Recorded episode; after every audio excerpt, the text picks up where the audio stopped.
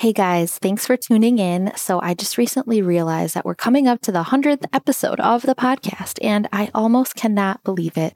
I just wanted to say thank you to all my listeners, my fans, my guests for being a part of something that I wanted to build so I could share what top startups and leaders are doing, what's working, what's not, just being very transparent, something I wish I had access to when I was heading up marketing. So, I thought I'd just try it and see how it goes, and then it became a big part of how I spend my my time, and I truly love it. In this 100th episode, I'm getting interviewed by Kap Chatfield, and we talk through modern approaches to digital content strategy for startups. See ya inside. Today, I have Anna Furmanov on our show. She's actually a repeat guest. Please don't be surprised if she becomes a recurring character on this show. She is the host and producer of Modern Startup Marketing, a podcast all about marketing for startups, for particularly for SaaS startups that are either uh, seed funded or early funded. But I, I think you've had some experience, Anna, with companies that are like Series D, maybe even further along.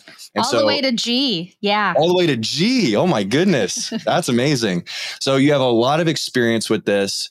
One thing that I've noticed, Anna, is if you were to follow Anna on LinkedIn, and we'll put the LinkedIn profile link for her own profile in the in the show notes. So be sure to follow her, connect with her.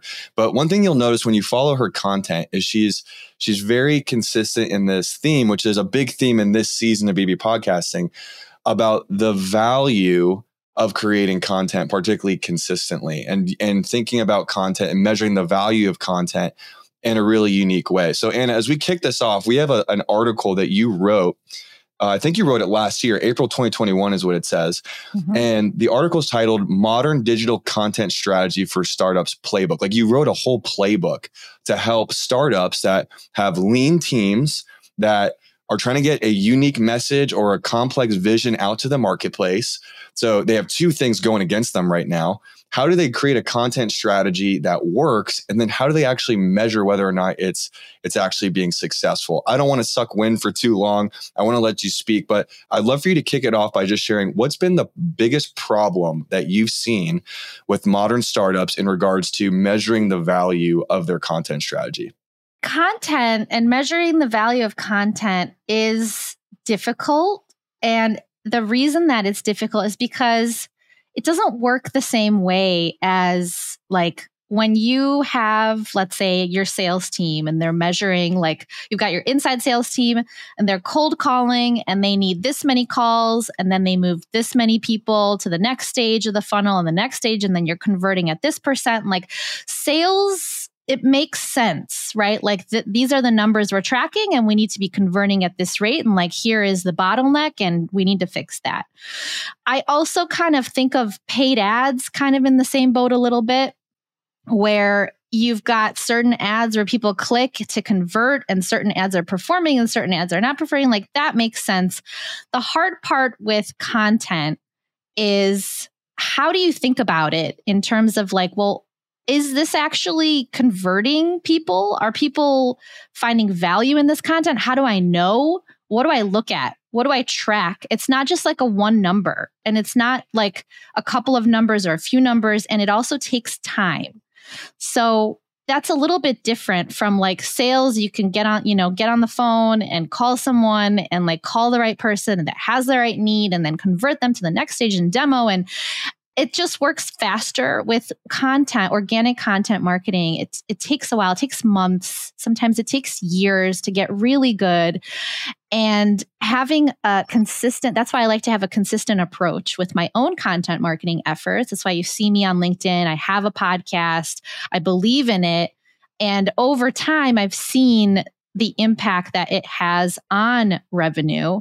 It's just a different way that you're measuring. And we can talk about like what I think that is and how I do it. We will. Because in your article, you specifically talk about segmenting down the funnel. You have different types of content, right? You have content that's more top of level engagement. You have content that's more nurture level. You have content that's more convert level. We'll talk through that in a little bit. But I do want to play devil's advocate a little bit because you might be rocking the boat a little bit for salespeople or sales leaders, everyone's fighting for a bigger budget in the organization, right? Sales wants a bigger budget, marketing wants a bigger budget. when you say something like that, I can imagine people who are more sales oriented saying, well, if it's going to take longer to get an ROI or to measure the value of content, why do content? Let's just focus more on sales. What would be your pushback to that? My pushback to that is in the marketplace at any given point in time, there's like two or 3% of people that are that have a pain and need what you're selling and so you're going to talk to these people and they're going to want to buy what you're selling and it's going to be great. For everybody else out there, there may be some warm folks out there that want to buy what you're selling. A lot of them are cold. A lot of them are like not even thinking about you, not aware of you. And you need to get your digital digital needs to work for you. Digital marketing needs to work for you. So you don't need to hire all these salespeople to do that work for you. And it's also easier to sell when people have heard about you, when you're creating that awareness, when you're building that that trust, likability, all that stuff comes from content and showing up online in the right places. So I think that there is a place for both. Like you should, I'm both marketing and sales for my own company, right? So I know the value of both. I just think that marketing has a specific place in the funnel and sales has a specific place in the funnel and sales gets way easier when you do the marketing right.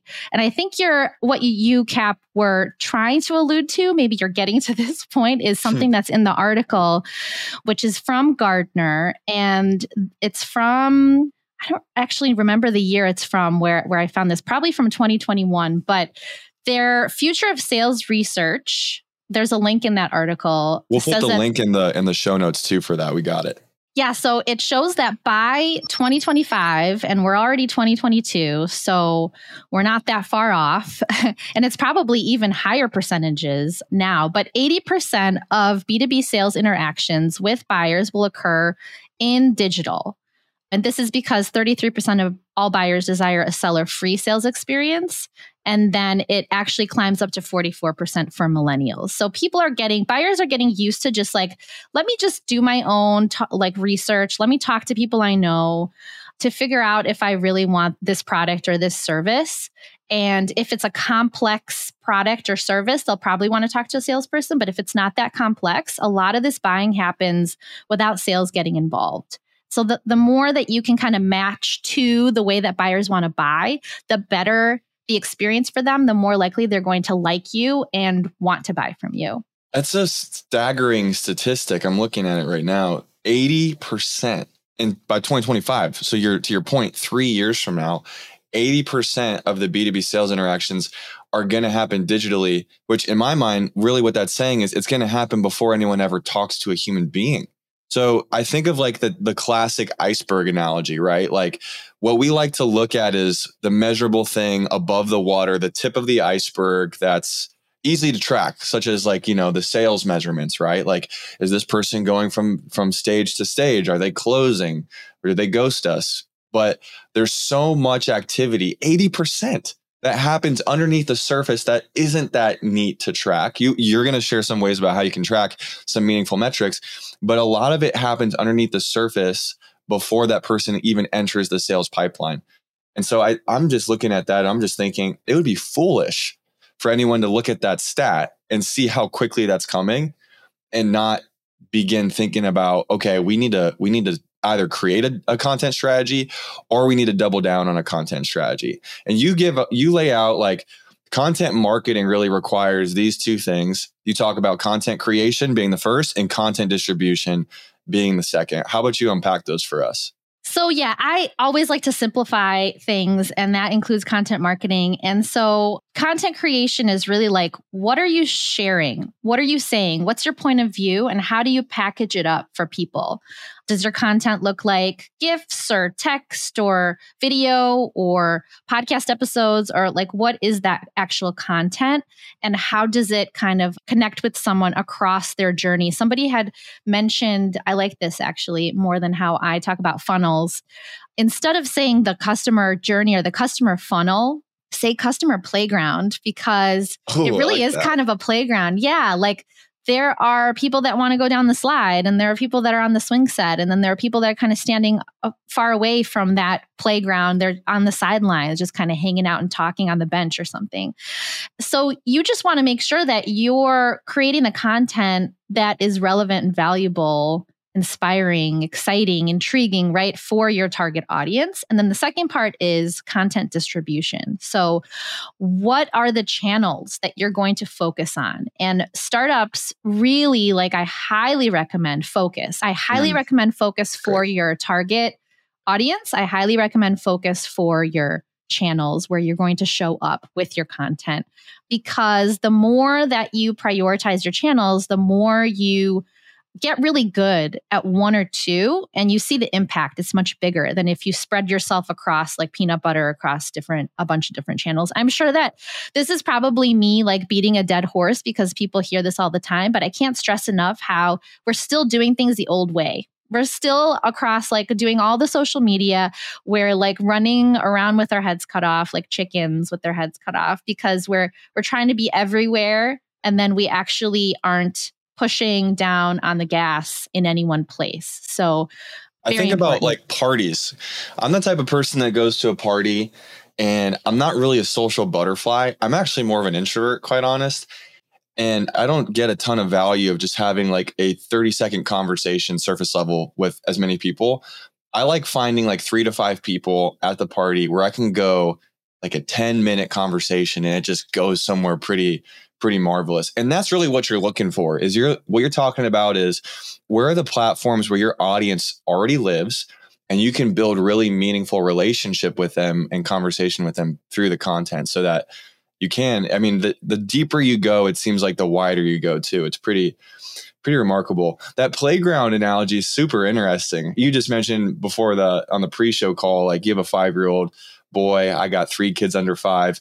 What's so funny about uh, the playground analogy? I took my kids to the park this weekend, and there's like no rhyme or it's not a linear journey. It's not like okay, I'm gonna go up this ladder and go down this slide and then go over here. It's like it's chaos. It's like I'm gonna go over here. I'm gonna go over, and you can't. There's like no pattern or rhyme or reason to it. But there's something about that freedom of exploration and allowing them to to kind of chart their own journey and then when you leave the playground, the question that they ask is, when are we coming back? The playground analogy is not mine, so I'll share the link to the person that created okay, that uh, that material. But I just love it. I love it, and you're absolutely right. And my five year old will run to one thing, and my eight year old will run to the other thing, and then they'll switch, and then they'll come together, and there's no rhyme or reason. So yeah, you're right. You mentioned in the content distribution part of that of the two step, like the one two punch of content marketing.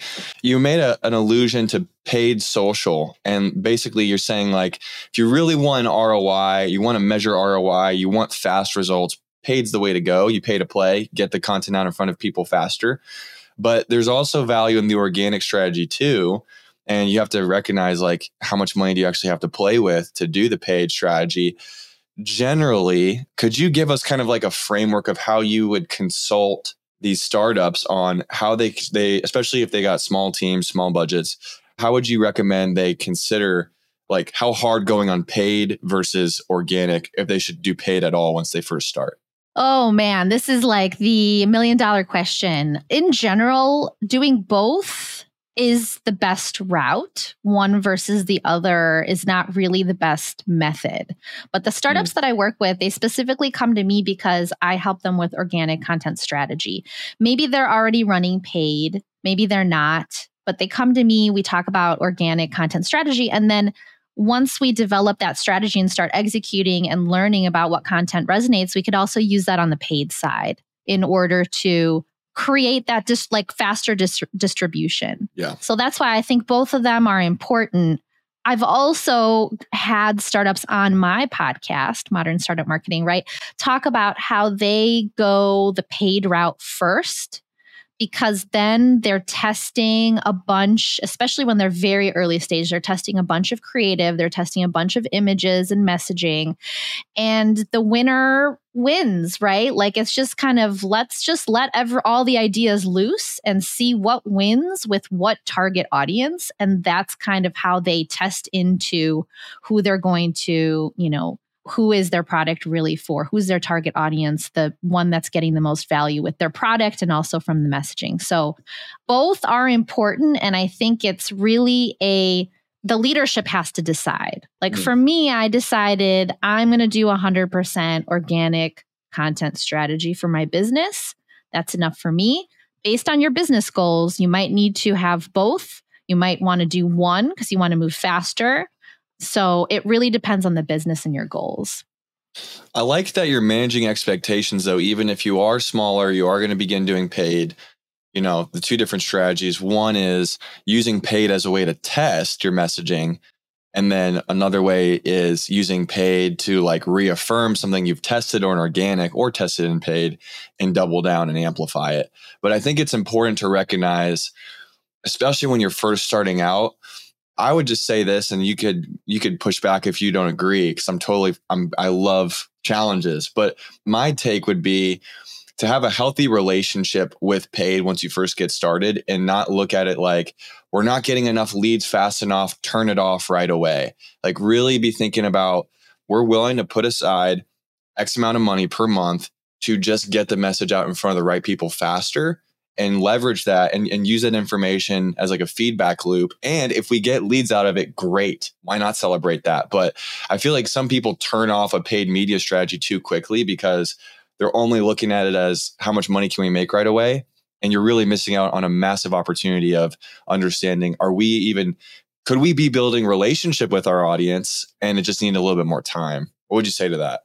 Yeah, I think there that timing plays into it for sure, especially on the organic content strategy strategy side. Like I said, it takes months, sometimes years for something really meaningful to play out. And that's why you got to be systematic, have a systematic approach. But I imagine on the paid side as well, right?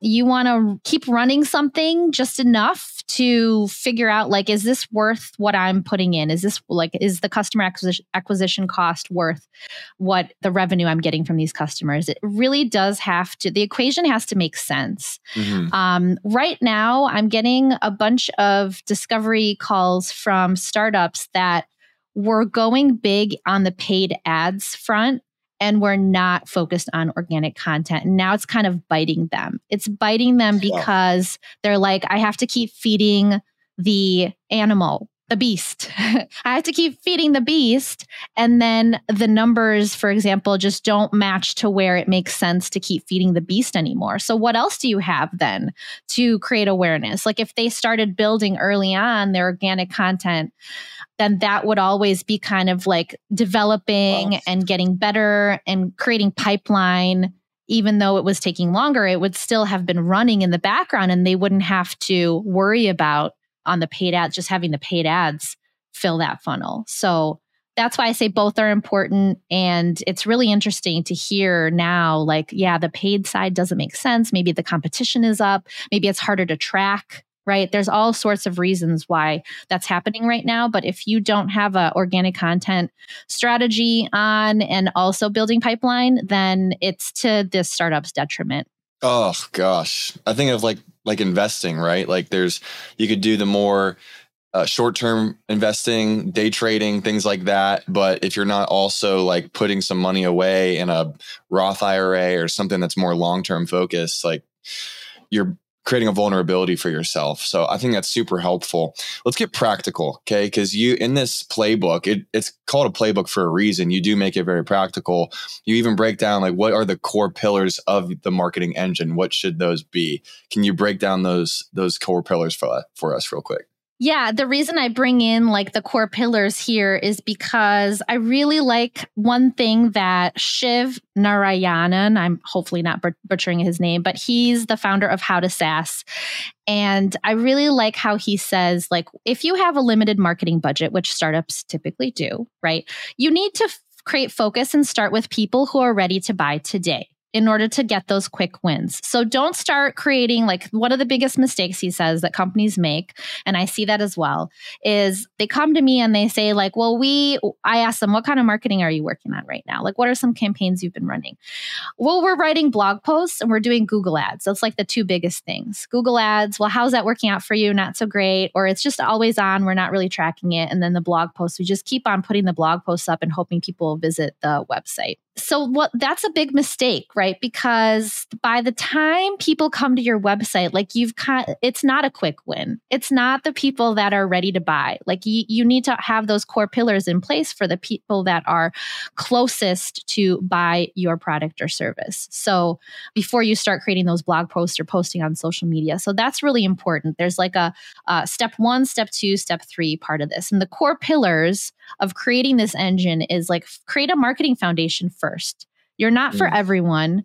Who is your ideal customer? Who's your target audience? Who are you really for? Who are those super fans that are getting like the biggest value from you? What do they care about in their day to day? What are their emotions like? What are they enraged about? What are they annoyed by? Right? Like, really understand who they are and understand the problem you're solving for them, the value that your product is providing for them, and how you're different right? Understand how you're different. That's i just got off a call today with um with a prospect that's like well we have a problem anna.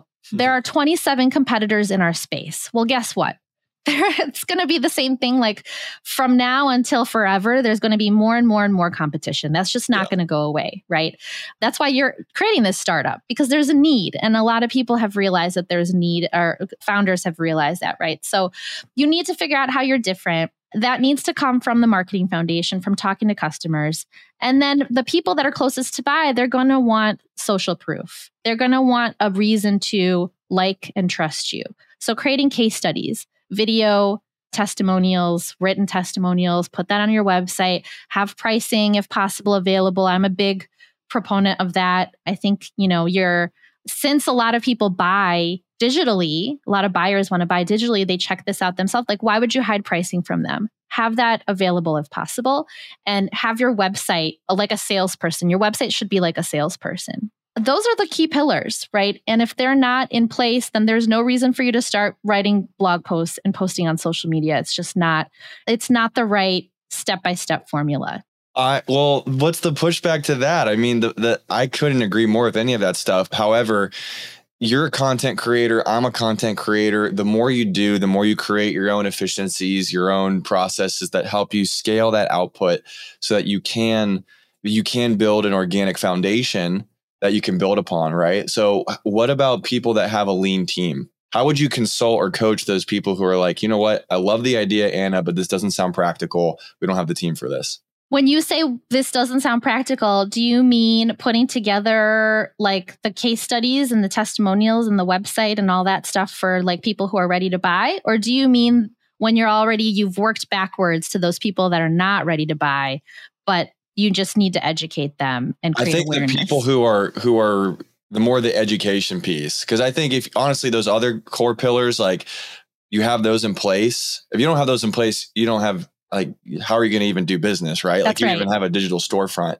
But on top of that you know to create that demand how how how do you drive traffic? How do you drive demand to that place with like you mentioned a podcast before and creating even having this article about creating videos and things like that how is that possible because i mean like the thing about google ads is like the set and forget it nature, or you have a one copywriter who does a blog post. And to really build that relationship with this content at scale idea, it takes some resources. So what's how would you help a team that's that's like, hey, we don't have a lot of expertise and we don't have we don't have the resources to accomplish something like that. Yeah.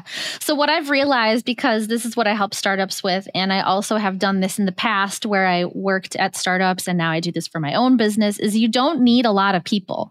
To create really good content, you actually, like, we have all of these cool tools at our disposal.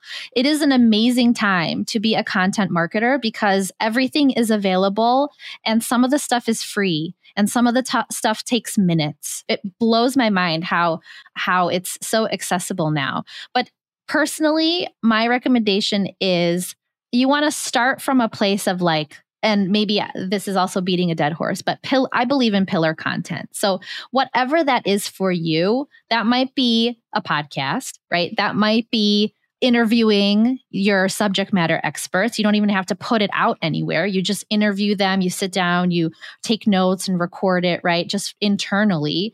But it the content, the awesome high quality content has to come from somewhere from subject matter experts. And typically, like the within startups, the subject matter expert is not necessarily the marketing person. So you need to actually think about like who is that going to be? Is that part of the exec team? Somebody from the exec team? Is it part of the like is it external thought leaders that you're partnering with? Is it your salespeople that really know a lot about the specific topics that resonates with your target audience?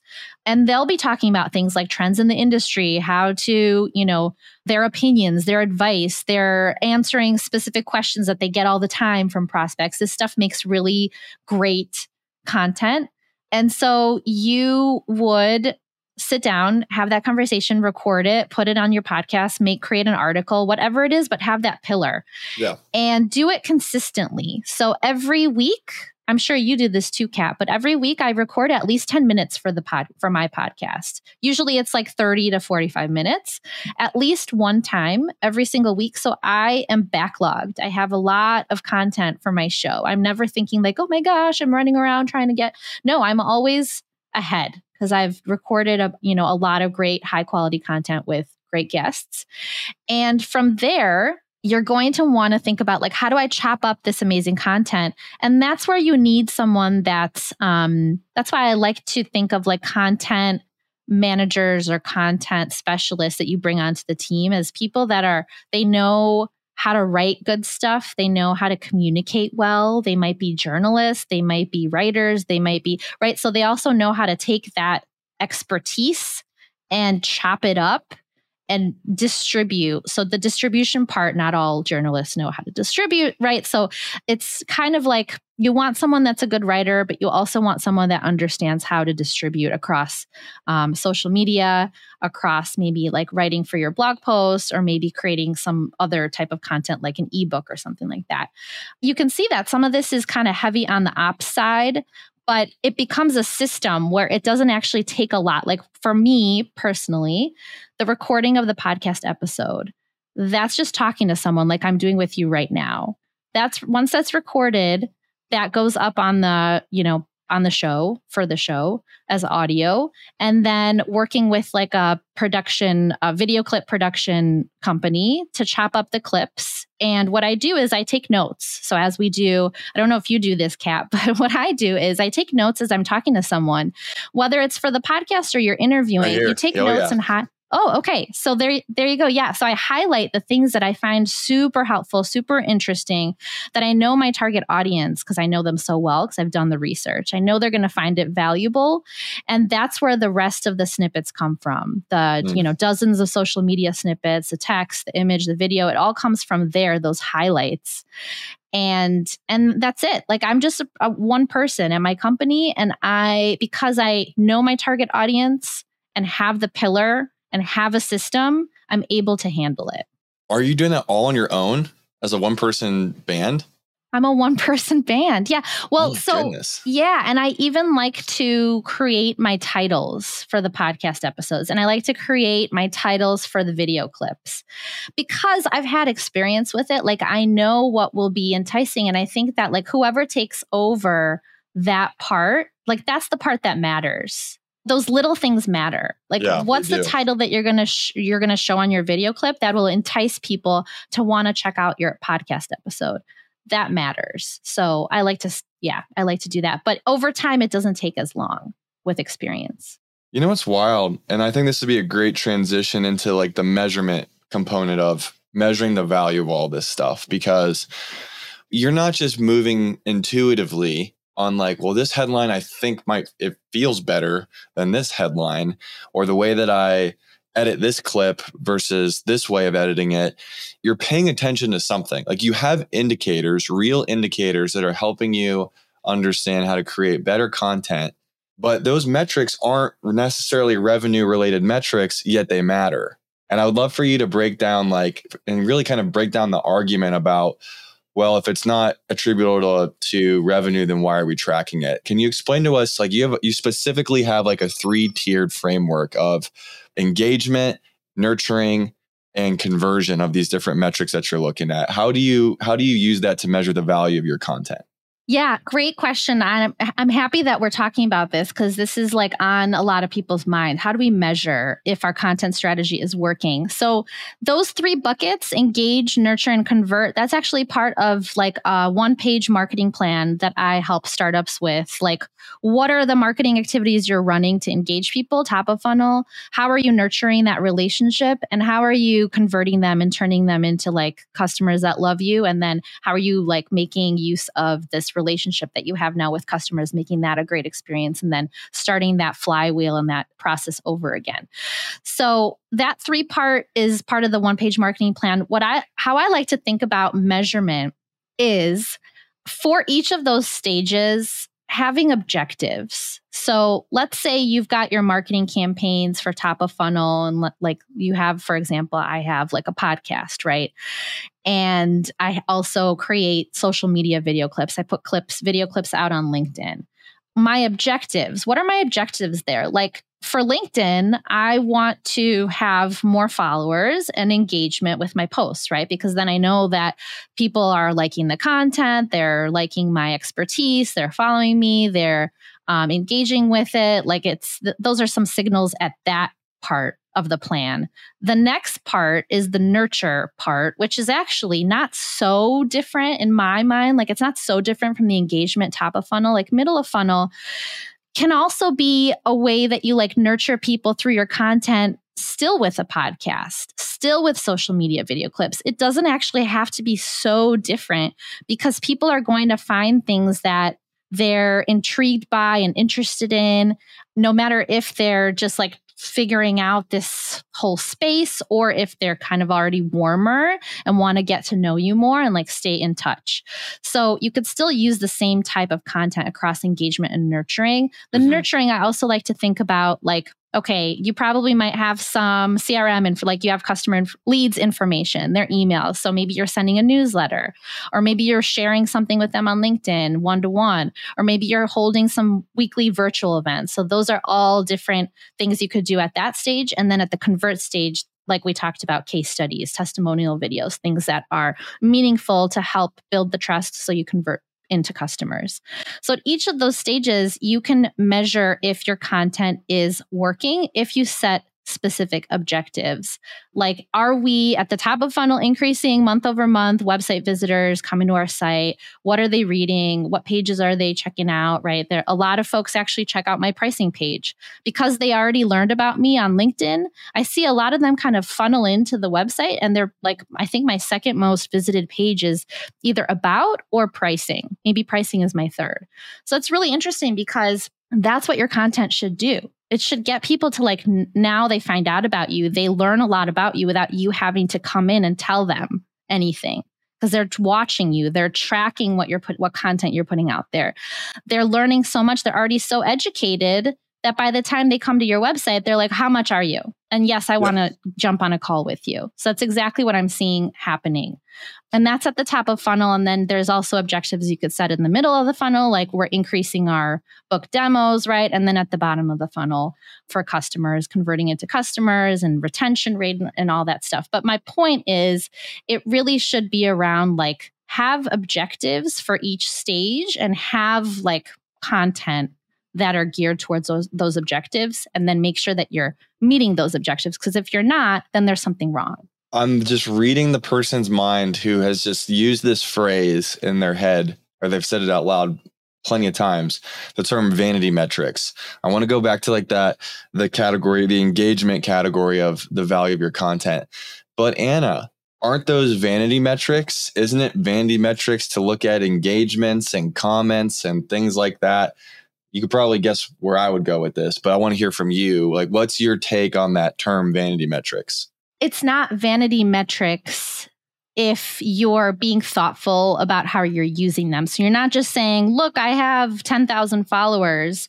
That's a vanity metric. But if those followers, like 70% of them are in your ideal customer profile, they're like a good fit within your target audience who you're selling to.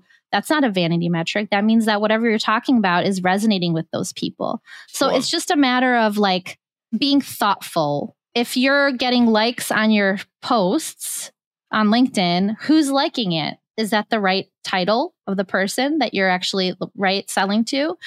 Yeah, so drilling down into specifics like that, like social engagement, likes, comments, shares, and looking at your podcast and like, are the plays increasing month over month? Like, those are some drill down metrics you should be tracking. Website traffic, right? Which pages are getting traffic? Maybe you've got some pages dedicated to your podcast which are what are those pages? Like looking at those studying those and having a viewpoint on like well if this is happening then my content strategy is working. Those are like the signals that you're getting. Who's commenting on your post? Who's saying like oh my gosh i'm getting so much value? That's not vanity stuff. That's like qualitative signals short term right? Because content strategy takes a while to get through the pipeline over to customer. So you have to track those types of signals and metrics. I really appreciate that. And the reason why I was saying you could probably guess where I'd be going with this is because as you know, as a content creator, you and I can probably relate to this. Those metrics, I look at the metrics of my content daily, not because I want to feel good about myself, but I know that if my content is resonating with my audience, then I have their attention. I'm building trust with them. And there's work being done in that 80% rule that we looked at, right? If 80% of the buyer's journey is now happening in the digital landscape, there's healthy activity happening there by, based off of those metrics. But what you're saying, it sounds like, is if I can summarize it, that it becomes vanity metrics when you try to make it mean something that it doesn't really mean, or if it's not meaningfully aligned to what your business goals are. That's right. That's right. It's not like I have these followers or I have these plays and it's just kind of like, well, good for you. So what? What's the so what? There's mm-hmm. got to be a so what from your yeah. content. It has to it has to tie to revenue. Otherwise you're going out of business. And that's why I say it all starts at the very front, like the marketing foundation. You have to figure all this stuff out. You have to know who is your target audience and what is the value of the content going to be for them versus how do I drive leads with a podcast? That's the wrong thing to ask. Mm. the right thing to ask is how do we create really awesome content on my podcast so people will listen and then they'll, you know, they'll follow me, they'll um, reach out to me when they're ready to reach yeah. out. You have one like quote in bold from this article. Again, we'll put the link to this article in the show notes. The bold quote from you is stop asking what's the ROI from brand awareness channels right? It's like you're understanding what are these metrics meant to tell us? They're all meaningful in the right place. If you start asking the wrong questions towards these different categories of your content, then you might kill a good strategy too early before it's actually done its work for you. So, and this playbook, it really is, it's super strong. Thank you so much for taking the time to put this together, for walking through it with our audience. Uh, it's been a joy having you on the show today. Oh my gosh, it's been so much fun. And I could talk about this all day. Seriously. Like, one other thing I didn't mention was it can be as simple, like, if you want to measure your content efforts, it can also be as simple as asking. Ask your customers, how did you find me? Ask the people that jump on that demo call, how did you find me? And then for prospects that are not ready to talk to you, you can just, you know, check out if people are consuming your content. And those are those quote unquote vanity metrics that are not vanity metrics because they also matter for like what people are engaging with top of funnel. So I just wanted to mention that. Like it's very, you can always ask, just ask, how did you find me? And then the other couple things I wanted to mention, sorry, Kap, I'm kind of going off on a tangent here. Yeah, let's do lightning round. I like it. Yes. Sometimes you'll get referrals from non customers, from non leads. You'll get referrals from those people that are not necessarily, they know about you, they've seen you, they already like you, like they like what you're saying, they like your expertise because they're also following your content. And then they're, for whatever reason, connected to your ideal customer and they're going to refer them over. So that happens quite a bit. I don't know if that happens for you, but that happens quite a bit too. So don't underestimate that part of your content strategy. And the final part I'm going to say is sometimes your content will serve as the social proof that people need to see once they're talking to you. So maybe wow. when you ask them how'd you find me, they're not going to say, "Well, because I listened to your podcast or because I, you know, saw you on LinkedIn." But once you have them in that demo call or the discovery call and they're talking to you, they didn't see your stuff before.